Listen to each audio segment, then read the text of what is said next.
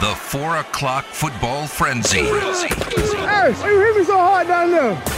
Presented by Dustin DeHart of Nova Home Loans. Call him now at 702 577 2600. The 4 o'clock football frenzy on Cofield and Company. Company.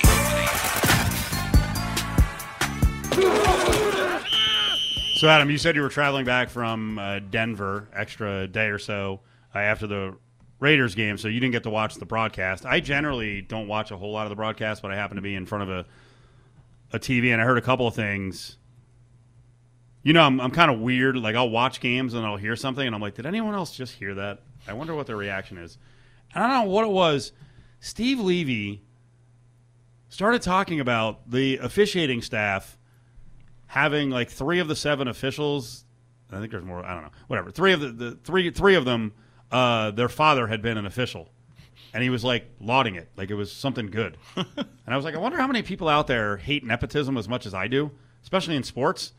And then I was also thinking of Jon Gruden going, "Ugh, women officials, because it was one of the first things I thought of when I saw the Gruden email that he was mad that females were becoming officials, and it's like, are they less qualified than the 80 year old who can't run, or the giant fat ass who's ambling all over the field, or in this case, the guy who was handed a job essentially? That's mean because I know they have to go through a whole process, but like, do we need to have nine generations of Hochulis?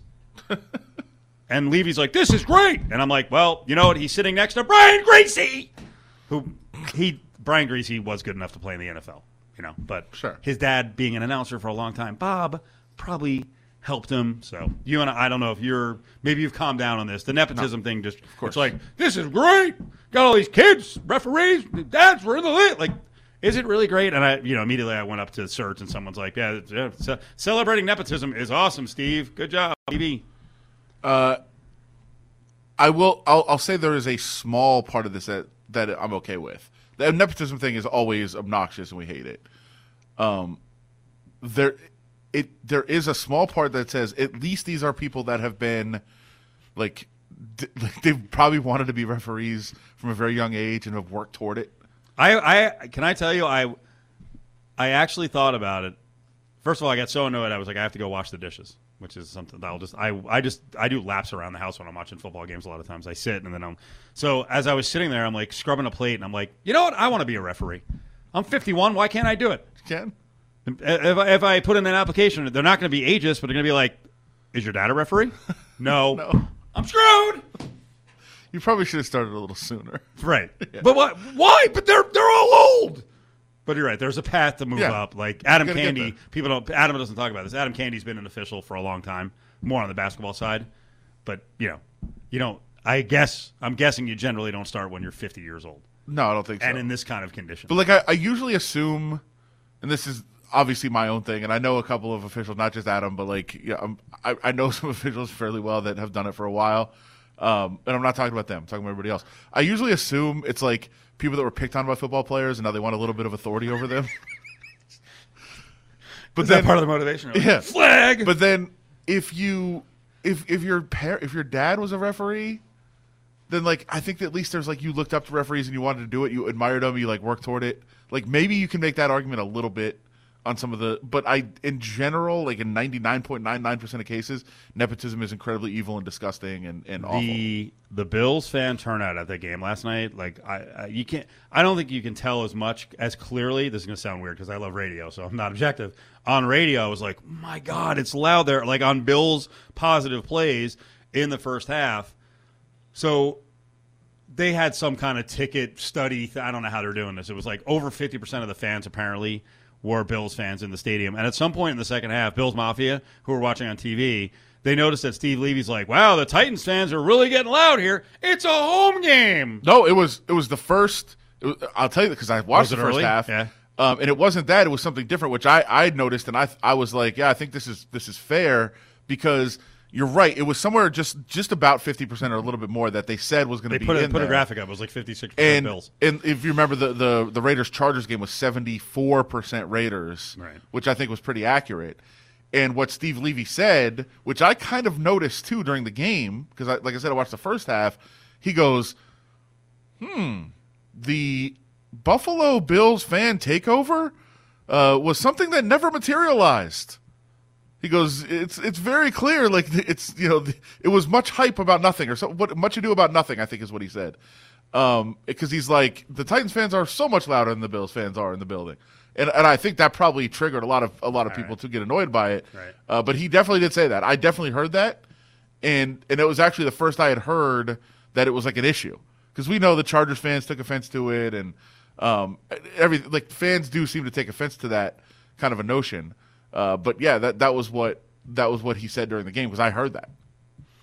Uh, let's talk about the Titans' injuries on the way back, and also uh, get you that update on uh, Shannon Sharpe going at it with DK Metcalf. I don't know what DK Metcalf is doing. Come on, dude. Dustin DeHart of Nova Home Loans brings you the 4 o'clock football frenzy. Dial 702 577 2600 now. Home prices have never been higher, and interest rates have never been lower. Get your mortgage tune up today by calling 577 2600. Is picked up. Allen gets rid of it. Beasley can't hang on. Cofield and Company is on the road at the Nova Home Loan Studio. What is going on today with the vast Sound Cruise production and the rejoins? Do we just play a simple incomplete pass from Josh Allen? Is that what we're doing today? Why is every rejoiner a Bills lowlight? Did someone slip some cash to our production staff led by Ari? Apparently, yes. Okay. All right. Adam Hill with a lot more money and sway than we think. Amazing.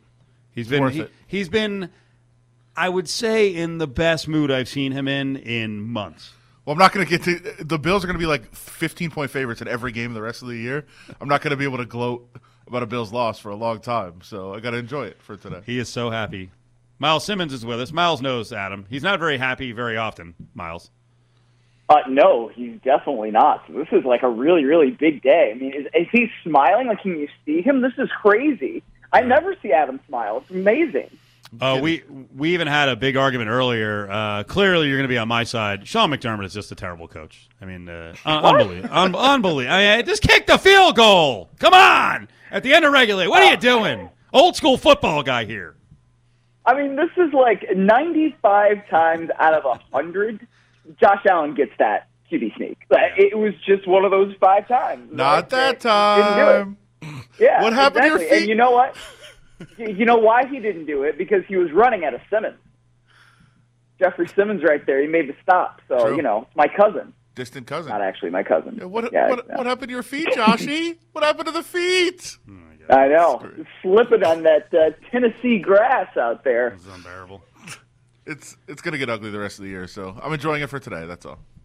Yeah, exactly. I mean, look, the Bills probably, you know, they might not lose another game. I mean, they're certainly going to run through the AFC East like poop through a goose, right? So it's not.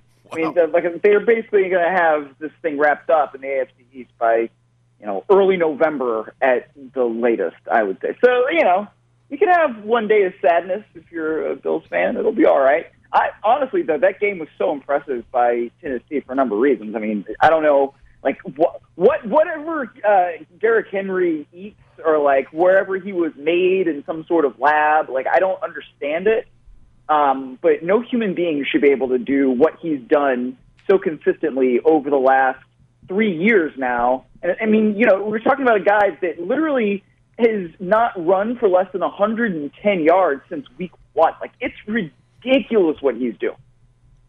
Uh, speaking of AFC potential powers with quarterback, I guess questions. Uh, Cleveland, your beloved Browns, Miles. Um, what is going on with them, and how long can they keep letting Baker Mayfield play when he clearly shouldn't be playing? I yeah, I don't know. And it was interesting today to hear him talk about um, what's going on with his shoulder. And he said he completely tore the labrum. It wasn't just partially torn in his left shoulder, and a non-throwing shoulder. And you know, when it pops out in the middle of that game, and you've got J.J. Watt standing there looking like, oh, this doesn't look very good at all. You know, it's like, okay, maybe he shouldn't be playing. And the thing about it is, especially on a short week, you've got somebody in Case Keenum who knows the offense very well, has had success with uh, Kevin Stefanski before in Minnesota. I think that at a certain point, even though Baker Mayfield today is like, well, I get to decide, it's my decision when I'm going to play. I don't think I've ever heard any player say that, frankly, in a press conference, at least in the NFL. And I've been doing this for a little while. Like, I don't, usually they say, oh, well, it's not all up to me. It's this, it's that. You know, we'll make that decision with the coaches and the training staff. He goes, no, it's my decision whether I'm going to play. And frankly, I was a little surprised that Kevin Stefanski didn't just come out there and be like, oh, well, you know, obviously we appreciate Baker's input, but we're going to make decisions that it's not all just up to him, right? And so I don't know quite the answer to, to answer your question, but it, it's got to be soon because if he goes out there and he's clearly not healthy and he's throwing the ball wildly all over the place on Thursday night against the Broncos, A, he may not have still may not have uh, two starting offensive tackles. And you got Von Miller on the other side, and that's not a great matchup for you. So I don't think it's great to have a non-healthy quarterback going against the pass rush like Von Miller um, when you don't have your two offensive tackles. So if he's wild and like very clearly not healthy on, in the first half on, on, on Thursday night, I, mean, I think that Case Keenum could certainly come out there in the second half and then try to pilot the Browns to a victory.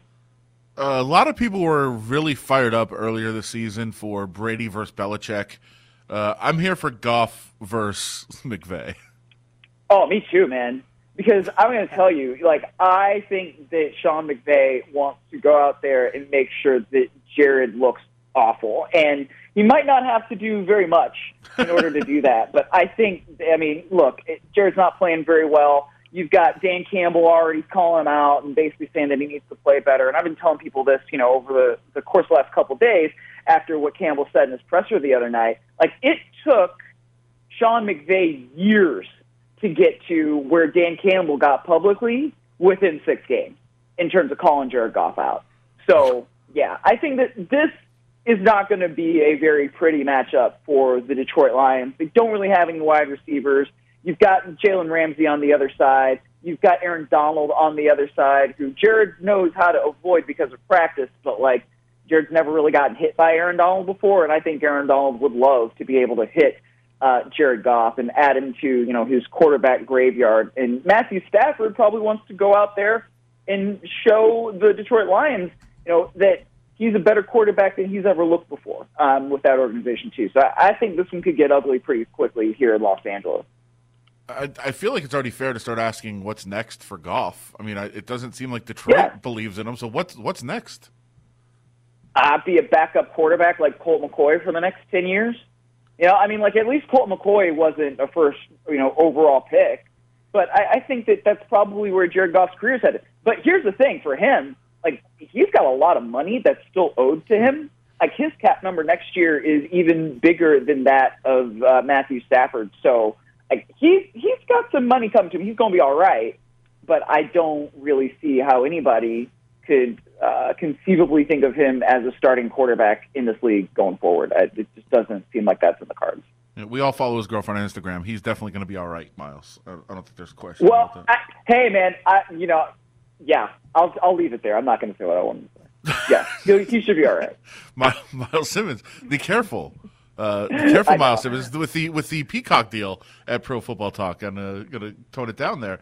Um, yeah, I am I'm, I'm really intrigued by a story that I haven't heard anybody talking about, but it is fascinating to me that the the Dolphins specifically requested and not have their bye week after their trip to London. In retrospect, don't they want to have a bye week right now? I would think so. I mean, if anybody needs a bye week, it's that team. They need to regroup, and they need to regroup badly. Like they are in a really bad situation, at least because look, and I saw General Orlovsky tweet earlier today. Like, don't let anybody tell you that Tua Tagovailoa played bad in that game in London. And I think it's less a matter of Tua playing poorly or well than what it is that they're asking him to do. Like, did he do a good job with what they were asking him to do? Absolutely. But like, if you watch that game, and frankly, I fell asleep because it was 6:30 Pacific, and it was a terrible football game, and it was boring. But I watched the rest of it later, and I watched the replay. So I did watch it. Like you look at what he's asked to do. He's asked. He's being asked to do things that a limited quarterback will do. right? He's not really being asked to throw it down the field very much. He's sort of only being asked to throw in the intermediate routes in the rhythm and timing game. And there's no once he has to start really doing things off schedule, it's when things start to really break down. And if he's really throwing outside the numbers, you know, farther than 15 yards down the field, you might have a problem. So when you have that as a quarterback, you can maybe win with that, but you better have everything else you know, playing really, really well. You better be playing really, really good defense. You better have a good running game. And right now, the Dolphins don't have either of those things. So, yeah, like to go back to your original question, I bet that they do wish that they had a bye week right now because they could use it because the offense isn't really working that efficiently, and neither is the defense. And I don't know if um, Brian Flores is going to be able to survive this and Chris Grier. I mean, if this team looks as bad as it has uh, through the first few weeks to the rest of the season, why in the world would Stephen Ross keep those guys? Here's a here's a real test for Miles Simmons, who I watch on Peacock, uh, my favorite of the streaming apps. Uh, what I also watched this week, besides you, was SNL because I was in Denver, so I had to hop on the Peacock app to check it out. Uh, they had a Jon Gruden sketch as the cold open on Saturday. Uh, did. I, d- I did watch it on Peacock. How was it, Miles? Uh, I thought it was kind of funny. Uh, I don't know if like people were extremely happy about uh, that and that you know being a big part of Saturday Night Live, but I mean, I thought it was pretty funny. What do you think, Adam? Well, I don't work on Peacock, Miles. I Did listen, you watch it or not? I watched it. The Gruden part was terrible. It was it The was guy, the guy, the, the, the guy doing Gruden was awful. It, it wasn't even an effort. The, Goodell's lines were pretty good. I like Colin Jost. Uh, Yeah. well, Colin Jost was Goodell. I think he was good. That was fun. It was solid. Uh, you know what? I gotta, I gotta read this to the audience because uh, we got to talk about your boy Florio and the Raiders and the league. This is pretty interesting. I think you wrote this. Um, well, in the power ratings on PFT, Raiders are 13th, so I'm not going to sit there and argue with that. But the uh, the quick blurb says everyone should be pulling for the Raiders, given the obvious and blatant efforts by someone with plenty of power and influence to torpedo their entire season by forcing an October coaching change. Are you on board with this? Hey, the league just effed over the Raiders. Well, I, I, I mean, okay, I think it's sort of two separate issues, right? Like, A, did Jon Gruden deserve to lose his job after those comments were made public? Yes. I, I think that what he said was abhorrent and, you know, they're unacceptable comments. And as Mark Davis said, they, they're antithetical to everything that the Raiders stand for, right? So it's not something that was tenable for him to keep his job. But when you think about where did this leak come from, it came from somebody with an agenda. Because if that's the only person, and the league says it's the only person, uh, the, those are the only emails that they found that were sent to or from Bruce Allen that were untoward, right? That's with the 60, 650,000 emails. They were all to and from Bruce Allen, and those were the only ones that were, you know, problematic, if you will. Um, it was somebody's agenda to leak that at that point so that Jon Gruden would be embarrassed out of his job. Now, I don't know who leaked the email. I mean, we, we could believe that it's the league. You get somebody like Amy Trask of CBS Sports, who you know used to be the president of the Raiders. She thinks that it wasn't somebody from the league. I don't. I don't know. I don't really have any you know unpublished information uh, to say whether or not it was the league. But I just feel what I do feel like is that it was somebody's agenda to get Jon Gruden out, and that agenda was successful. And you know, I, I I thought it was a hell of a job by Rich Bisaccia and the coordinators and the players to be able to focus and then go into Denver and kick the the crap out of the Broncos. I mean, that game was not as close as the final score indicated because the Raiders just got after Teddy Bridgewater really, really well. They were efficient on offense. Henry Ruggs, I'll say something nice about him because I know Raider fans think I hate him. I don't. But he was very productive in what they asked him to do. So, like, it was a great performance there. And, you know, I, I thought the Raiders would make the playoffs. I also push would push back against the narrative that Jon Gruden was holding them back because that's just kind of the way the teams looked all year until the really the Bears game, um, where it was just very uncompetitive. And I guess you could say in LA against the Chargers, they just didn't have a clue how to go about attacking that defense um, from Brandon Staley. But generally that's how they've looked as a team, and the fact that they were able to put all that stuff aside, compartmentalize, go out there, and still play as well as they did. I think you got to give them a lot of credit. But yeah, I mean, I don't. I, I'd like to see the Raiders make the playoffs because I predicted that they would make it to the playoffs. So I want to be right, and I root for me being right. We root uh, root for you to be right too. So, friend of the you. program. I appreciate it, guys. Miles paused. He's like, they're not serious. They're being sarcastic. I, when, I- when I Well- compliment you, I'm being serious. Yeah, I was going to say, if it's you, Steve, I believe it. If it were Adam saying that, I would know that it was No garbage. shot, no. No shot, no. All right, well, have a good week. We appreciate it. We'll talk to you, okay, Miles? All right, take care, gentlemen.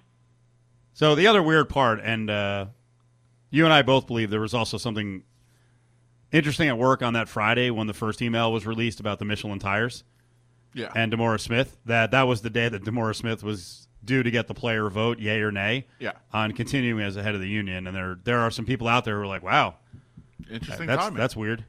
But who would have leaked it? Someone from the NFLPA or someone from the NFL side who was pro DeMaurice Smith?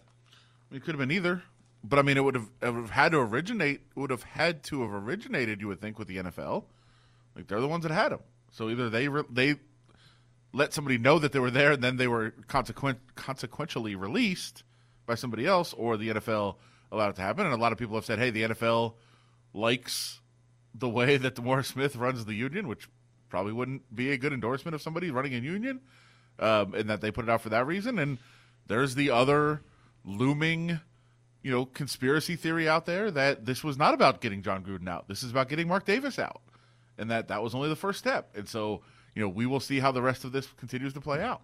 DeMaurice Smith is on HBO, Real Uh, Sports. Real sports tonight, yeah, with Oh, wow. uh, with Gumbel. that could be good. Uh, Brian, in. Brian's gonna have a lot of notes. Is he doing the interview? Yes, Really? yeah. I saw. I uh, was privy to a quick excerpt. There's some pretty strong stuff in there. Really? Yeah. What are you sworn to secrecy? That's a hell of a tease. And I'm going to watch it. Are you are you on the payroll now? Tell us what he said. I transcribed it. I could. Uh, Give me something. Uh, Do I need to do a promotional read here to buy you some time so you can find it? it's Would you like me to do that? Email. You you look and find it. Uh, coming up after this show at 6:30, I will be down near the M at Parkway Tavern. It's a brand new location on Volunteer. Caleb Herring will be there. We'll talk to uh, Marcus Arroyo, Russ Langer, the voice of the Rebels, will be there as well. Uh, Volunteer. Right next to the M, happy hours going down at Parkway Tavern, the home of the Marcus Arroyo radio show. That includes the quesadilla taco or chips and salsa for three bucks, fried pickles, mini corn dogs for five dollars, six dollars on the chicken fingers, three bucks on the domestic drafts, house wine, and well cocktails. That's happy hour everywhere at all five Parkway taverns. But tonight we're at the one down near the M for the Marcus Arroyo radio show, which airs right here from six thirty to seven thirty. Did you find it? Yeah. Okay. So Or you're not going to read it? I will. You know, we ran out of time. On the way back, give us a quote. Property values have gone up 20% year over year, and so have rental rates. Quit paying your landlord these record high rental rates and purchase your dream home today. Call Dustin DeHart at 577 2600. Tannehill will throw down the field. Off the helmet, Julio Jones catches it.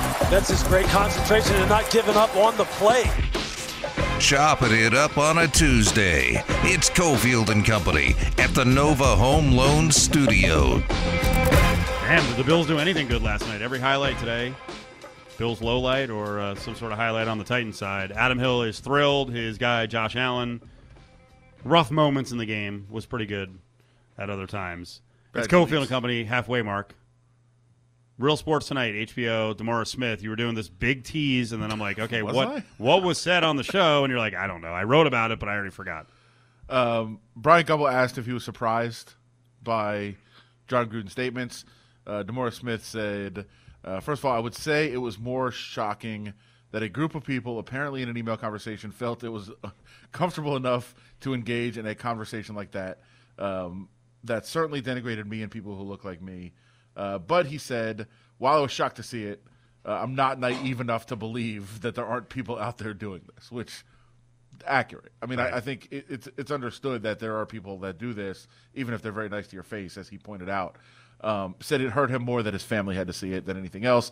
Uh, but what he really, really was angry about was the amount of people of color on television who defended Jon Gruden. right away. Yeah. Didn't let the story marinate at all. And uh, I'm not saying you're some sort of big media figure because you're not.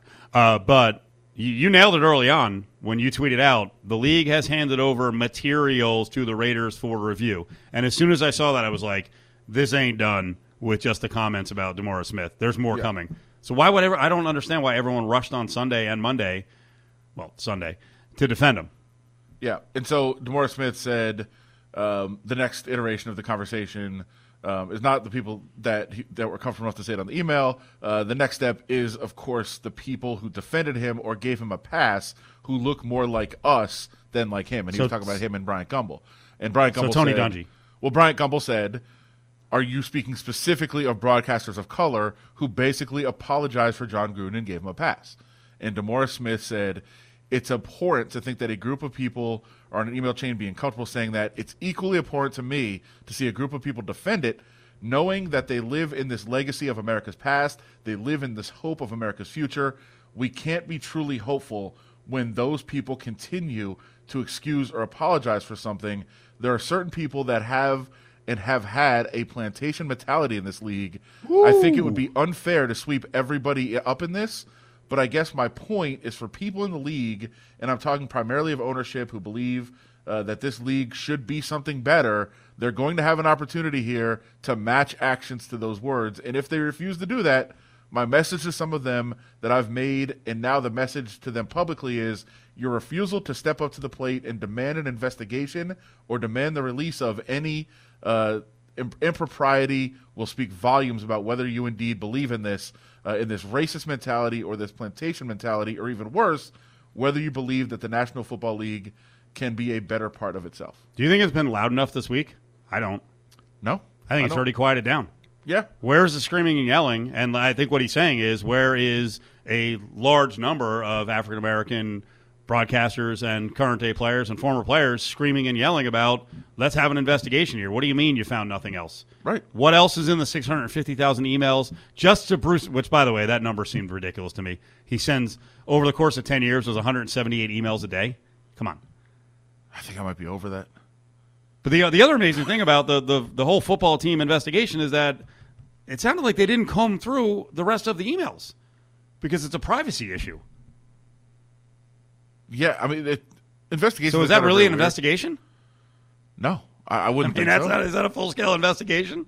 But Well, I- we only know about the Bruce Allen emails. But as I said, like the other day, and uh, like one of the statements that came out was, "Well, there was nothing else really material to the to the to know." And I was like, "I don't care.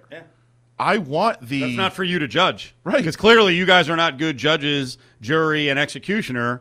Uh, I mean, let's go back to the beginning of this whole thing.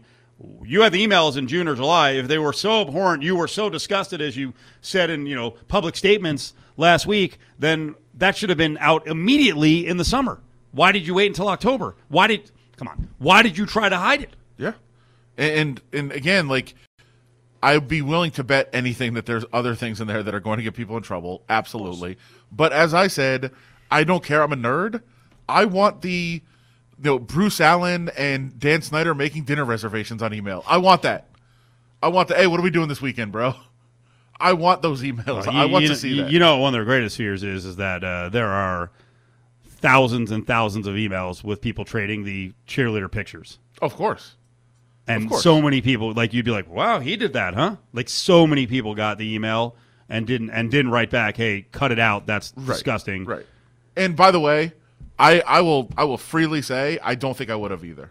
I don't think I don't like I don't think I would have forwarded it on, but I don't think I would be I would be a strong enough person or that person to send back if I'm in the group the group email to send back like hey I don't want to be a part of this Which is a, stop. a whole nother topic with the world of football, Yeah. and media. We already had all the Schefter stuff.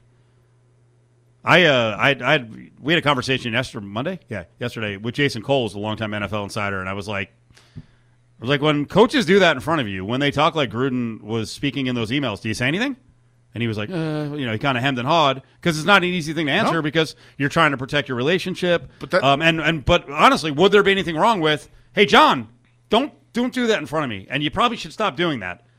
Your your smart aleck remarks about you know whoever, Colin Kaepernick or female uh, referees or you know uh, everyone else you went after. And, and I'm I'm freely saying when if you're saying he avoided answering that question, I will say right now I would he not. didn't avoid. It, he he got he gave an answer, but obviously anyone who when you throw that at a media person, every one of them is going to be like, well, that's actually that's kind of challenging. It- it is very challenging, and I'll tell you why. Just like it, by the way, just like it is at the. I keep cutting you off. Just like it is at the workplace. Sure. Because we've worked around pigs before, and too often you just let them do it, and then it develops a culture of horses' asses walking around who potentially are terrorizing people. I, I had a, a similar conversation of this about something different this weekend that I, I I won't go into details about, but it is part. Ari. there is part of it, and like, okay, if jo- if I had a one on one conversation with Jon Gruden, like after practice, I'm doing an interview. If he would have said, and he did not, I'm not saying this happened. I'm saying if he makes some over the top comment, and people know where I stand politically, um, but I'm just saying if he made some over the top comment that I very strongly disagreed with, that was maybe racist in nature or sexist in nature or one of those things. My what I would want to do is be like, bro, what what are you talking about? What I would do is nothing, and and it, it's it's because you don't want to be the, the guy that's like, hey man, I'm not comfortable with that kind of conversation, and then that, guess what? He never talks to you again, and you don't you lose out on a source that you're trying to. And this is this is something we ta- that was talked about with female reporters too, right? Anyone listening right now, we're lecturing ourselves in some ways. No, but uh, but I'm, I'm saying, but it is true. Like it was talked about female reporters, right? Where they they're like, well, I I have had I've been treated a certain way, and I was uncomfortable saying stop because what you don't want is okay. Well, I'm never talking to her again, and then you can't do your job effectively because that person doesn't feel comfortable being themselves around you, and they won't talk to you. Like there is that line, and that is something that should be addressed and talked about. But it is absolutely, and, and this is, does not just apply to media, as you said. This is workplaces too, where you know a boss makes an off-color joke in a meeting. Are you really going to be the one? Think about. Hey, hey, hey. Are you going to be the one that's like, hey, not don't talk like that because that's what you should do as a as a person, but as an employee, as a worker, are you're never getting invited to another meeting perhaps. Now all of a sudden you can't do your job effectively. And now you're left behind from, you know, raises and promotions. Like that is a culture that should be addressed, but I don't think most people and I'm putting myself in this are comfortable being the ones to say we need to address it. Join the conversation on Twitter at ESPN Las Vegas. Fourth and one. Allen leans forward, and I don't think he got there. Josh Allen looked like he slipped down. Naquan Jones stuffed the hole. Josh Allen, and it's Titans football. From the fantastic Nova Home Loan Studios, it's Cofield and Company. Amazing job by Ari. Just for Adam Hill. I think Adam slipped him a couple of hundos. Every time we come back from break, there's a Bills low light. Bills lose, Titans win. Right now in baseball, it's 5 2 Braves. Uh oh, Dodgers, bottom six, they're trailing. We got a baseball game uh, coming up a little later on with the Red Sox and the Astros. Sammy P is in. What's up, Sam? Yo, yo, yo. I'm rooting for the Braves here, man. Got a big ticket on them to win the World Series. I didn't think it would have a shot, especially after Acuna got hurt and Ozuna had to leave the team for a lot of messed up stuff off the field. This team just hits the baseball, though, man. And I'll tell you what, they're resilient. They keep coming back in all these games. They're down 2 nothing. Now you look up, they're up 5 2. What's a big ticket? Uh, how big were the odds? Uh, 14 to 1. Nice. Real nice. All right. Yeah, so got some shekels there. I think the ticket's to collect six thousand dollars. So I'm feeling good about that, and I uh, I refuse to hedge because I think knowing what I know about the Red Sox, and I think that's going to be our matchup here, Red Sox and Braves. Like that's going to be one of the best World Series because neither team has really good starting pitching. Bullpens will be executed in like the fourth or fifth inning. These are going to be home run derbies if that's what we get in Atlanta and Boston, and it looks like that's where we're headed. That's for sure. What do you think we're headed there with the Red Sox and the Astros? Well, man, this team, I mean, like, I, I don't think the books have respected them all season long, and that goes back to February and March when these win, sto- uh, win totals, excuse me, started popping up 78 and a half, 79, 79 and a half, and and even last night, like I did a double take. I'm looking at the board, and the Red Sox at home, Game Three, first game at Fenway in this series, they're minus 110, minus 115. That's a slap in the face. They've been very good at home this year. They have one of the best offenses per their ballpark in all of baseball. And Steve, they lead the postseason. I know, I know it's a small sample size, but the Boston Red Sox offense leads the postseason in hits, homers, batting average, and slugging, and it's not even close. The margins are huge. The Red Sox have like 19 home runs in this postseason, and a lot of those home runs have come at home. So they hit well in their ballpark, and that game's going to start, I believe, in like 15 minutes or so. I still think that price is too short. Minus 125, minus 126 on Boston. If Greinke can't go six innings, which he won't, that Houston bullpen has to come in and try and outlast that Red Sox offense. It's an uphill battle for Houston because they don't have the pitching up front. I feel like we buried the lead. Paulie the fish. Yeah, Paulie's dead. Paulie, um, one of my discus fish, big guy, big orange fish, huge Oh, no. Braves fan. You know, we watched every game together. And uh, I'm not going to sell the Brave ticket because we're going to do it for Paulie. I'm trying to get What? hashtag do it for Paulie trending on Twitter. Yeah. Paulie would not want me to sell or hedge. Paulie would go Braves until the end, and that's what we're going to do. Did you scoop this fish out yet? I mean, it is just lying upside down in a, a beautiful fish tank, but I, I'd feel horrible. Yeah, Pretty he's in the garbage now. So he's in the disposal. Like that fish is so big you can't flush. Um, you know, for those of you that listen that have uh, goldfish or have had goldfish in the past, you can flush goldfish. They get the naval burial. You salute all that. You can't really flush a discus fish because he's the size of about a watermelon slice. So he's got to go in the garbage, and you know it's not it's not pretty. I'm I'm- I'm a little sad. I almost didn't make this hit again today, but I didn't want to do that to you. You, and you, you, you went back and this is this is our cup of tea here. Now we're going to go off on this tangent. it, garbage or garbage disposal? Because the disposal is just a. I mean, the fish is dead, but it, what a horrible image. Well, he goes he goes in the garbage bag, which then goes into the garbage chute, which then goes Okay. down into the yeah. The But you know what I disposal. meant, right, Adam? Like that that you were that Sam threw it down the sink and it's grind time. And Right. you're grinding up this fish like, oh my god. Well, I mean, I'm gonna I'm gonna throw in personal experience from this weekend. oh no. I was visiting the One of your- family. one of your dogs. I was visiting the family, and and it's it's Denver, but it's like a half hour outside of downtown. It's like a very rural feeling place, and they have like the floor to ceiling two story windows that are very clear. Two birds at the same time flew into the window and died as we were sitting in the oh, living room. And, That's the beginning of a horror movie. and so we went outside, and there was a long discussion. What do you do with it? Was two blue jays? I think they were. Oh, really? Like, what do you do with these two bird blue birds? I guess they're blue birds, whatever they are. well, you're great on nature. Uh, yeah, I am. Uh, so you're like, what do you do? And there was a conversation like, well, you bag them up and throw them away. And then there was, wait, you can't throw it in the trash. Like, animals will come to the trash and try to get the birds. So it was a, a process of putting the birds in a bag and then taking them to like the local dump and throwing them in so that they're not around anybody's house in the trash can. I got to follow up on this in the five o'clock hour. Let's get back to Sam's spot. Sam Penny, I, I do. Just please, Ari, mark it down. Tease board. I got to hit on that to follow up. That whole thing was ridiculous from Adam. Um, It's true. listen, we don't come on the air and say, "Hey, we're we're you know we're gambling experts," right? But we have there's a little bit of knowledge and a little bit of experience, and again, we're seeing a lot of new people come to this space. Sam, um, you saw something weird last night with some recommendation on a parlay with the Monday Night Football game.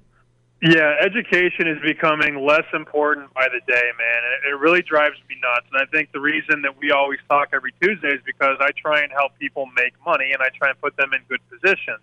I saw a same game parlay last night. I'm not even kidding. It was a four leg same team parlay. The Bills money line, the Titans plus six. So you're already betting against yourself in this parlay that won't win and then the first half Bills minus three and a half, first half Bills team total over fourteen and a half. If you parlay against yourself in the parlay, you're going to lose. It drives me insane. And then people will retweet this and share this. And this parlay got like, you know, 10, 15 retweets. And people are like, oh, good call. I'll tail. How are you going to parlay the Bills to win and the Titans to cover? That's the dumbest thing I've ever heard, and I've heard a lot of dumb things on gambling Twitter, but it's just it's something new every day. And it doesn't matter who it is or where it was. It's the education that if you're going to parlay, the more legs in the parlay, the more likely you are going to lose, and you should not bet two different sides of the same game. How do you parlay one team to win and the other team to cover? It's the Polish middle, and go figure the Titans win the game So the Titans plus six wins, but the Bills money line loses. The education has to remain paramount. Don't do stuff like that because you're going to lose. Sam Panayotovich, NESN, also Fox Sports is with us. Uh, monster weekend for favorite players in the morning this last weekend. Give me some reaction to that because I saw a lot of the sports books were talking about a bloodbath, and I wonder if it carries over to uh, this week because there's some really big favorites, really big favorites. Well, you hear bloodbath all the time. You know, I think the books made a little bit of coin back on Sunday night with the Seahawks covering, and of course, the books made a lot of money last night um, with the Dodgers losing, or not, sorry, the Astros losing, and the, uh, the Monday night game. Who lost last night? Buffalo. We just talked about it. Duh. If the Dodgers go down, the books will be okay. So yeah, I mean, like books win, books lose. You have a bad Sunday, it's not the end of the world. But I think you can tell, Steven, you just sort of alluded to it making all of these teams massive favorites the following weekend, like that's the result. Yeah. So rather than have you know the LA Rams lay eleven and a half or twelve, they're laying fifteen now against the Lions. Rather than have the Buccaneers lay twelve or twelve and a half, they're laying thirteen against the Bears. Rather than have Arizona lay fourteen and a half, fifteen, sixteen, they're laying eighteen and a half against the Houston Texans. I'm not saying that I like any of those dogs because all of those dogs could get put down easily because they all stink. I mean, Detroit sucks, Chicago sucks, Houston sucks, but man, you are paying a premium this week on bigger favorites, and even a team like Green Bay, you know, nine and a half at home against Washington. Um, New England is a seven point favorite against the Jets. Eventually, if the favorites keep covering, the books will tack on an extra point, point and a half, two points which makes it tougher for you to win your parlays, tougher for you to win your teasers. When the books get rolled on favorites after a week, two weeks in a row, the favorites, as you can imagine, are as expensive as possible in that ensuing week. So just be careful here. You know, if Arizona wins by 17, that's a great win, but you have to lay 18, 18 and a half. Just be careful. Always lay the right number. I'm not going to lay 18 and a half when it opens 17, and I'm not going to lay like – a number on the Rams at 15 when the, the game opened 13 and a half. That number by kickoff is going to be 15 and a half, 16, and a lot of people are going to bet it. If it's a 14 point game, the early money will win, the late money will lose. But Sam, what you're missing is when the when the favorites are favored by more points, it's easier to bet favorite money line and dog points on a same team parlay. I hate you so much, but you're right. You're so right. Um, I just I I couldn't get over that. And then you know people are like, oh well, I, I nailed the Titans leg. Well, yeah, but you told people to parlay it with the Bills money line. You know, if the Bills if the Bills get that touchdown late, they, they both cover. Then it wins, and then, and then everybody. But the, the problem is, then everybody comes to you and like, see, you're an idiot. It won. You don't know what you're talking about. That's the problem. Well, the Bills' first half leg didn't hit minus okay. three and a half, Fair so enough. that lost. But Fair yeah, enough. I mean, we just we keep moving the goalposts, and you're right. Like the reason I can't call this out on Twitter is because then I'm a hater or I'm a sexist or whatever, and it's like uh. no, like I just want people to make money. Like that's it. Don't parlay the same teams against each other. It, it's common sense, but when we blast this out from verified accounts, man, this is the pitfall, and this is the problem. Sam, great job good luck this weekend. And I, I, I have to say, I'm kind of rooting for the Dodgers. So one of us will do well. well. One of us. I'm going to do, do it for Paulie, man. My fish is dead. Come on, man. He needs the praise for Paulie. All right, see you, Sam. See ya. Sam Panayotovich, NESN, also Fox Sports. Five o'clock hours on the way. We'll get you updated on uh, the latest with the uh, Raiders in terms of the uh, the injury front. Also, some grades on the offensive line, and uh, Ari wants us to look into is Jon Gruden an offensive hack. Bisaccia and the, the rest of the crew, Bisaccia and the rest of the crew, was Gruden just in their way. Are you a veteran or active duty military? Call Nova today for VA loan with no lender fees. That's $1,300 in savings. Call Dustin DeHart at 577 2600.